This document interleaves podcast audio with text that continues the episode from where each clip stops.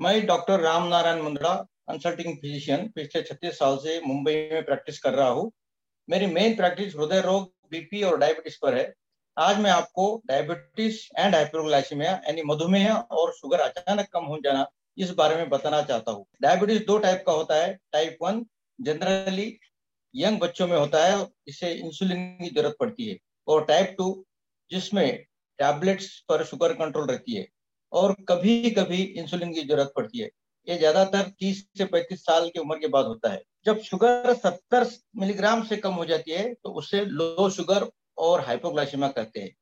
इसमें पेशेंट को घबराहट, पसीना आना, शरीर का कंपन ऐसे कई लक्षण दिखाई देते हैं और कभी कभी पेशेंट बेहोश हो जाता है, यानी कोमा में चले जाते हैं। अगर पेशेंट बेहोश नहीं है तो आप उसे तुरंत चीनी चॉकलेट मीठे जूस पिला सकते हैं। उसमें पेशेंट 10 से 15 मिनट में ठीक हो जाता है। अगर पेशेंट बेहोश है तो उसे तुरंत हॉस्पिटल में ले जाए और डॉक्टर के अनुसार ट्रीटमेंट शुरू करवाए अब आते हैं मुद्दे की बात पर। लो शुगर कैसे रोके? रेगुलर शुगर जाँच करें। कभी कभी लोग मेडिसिन तो लेते रहते हैं, पर डॉक्टर को दिखाते नहीं। उसमें शुगर हाई और लो हो जाते आप आपके घर में ग्लूकोमीटर ज़रूर रखिए। दूसरी बात, खाना ठीक समय पर ले ताकि शुगर कंट्रोल में रहे। अगर आप बहुत एक्सरसाइज करते हो तो अतिशय अतिरिक्त नाश्ता ज़रूर करें। बहुत लोग डायबिटीज़ छुपाते हैं। अरे डायबिटीज़ है तो उसमें शर्म की क्या बात है?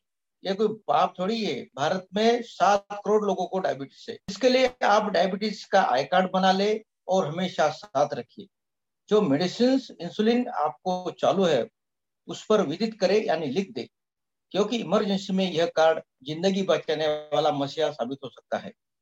अगर लो शुगर के कारण आप रोड पर बेहोश पड़े हो तो लोग समझेंगे कि शायद ड्रिंक किया है। लेकिन कार्ड देखते ही वे लोग आपको हॉस्पिटल ले जा सकते हैं और आपकी ज़िंदगी बच सकती है।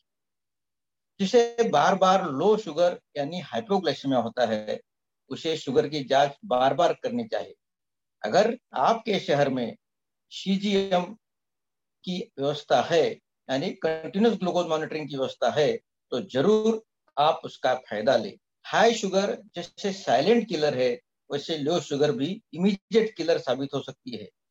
सो so, कृपया आप अपना ध्यान रखिए सही जीवन शैली को अपनाएँ और लंबा और स्वस्थ जीवन जी धन्यवाद।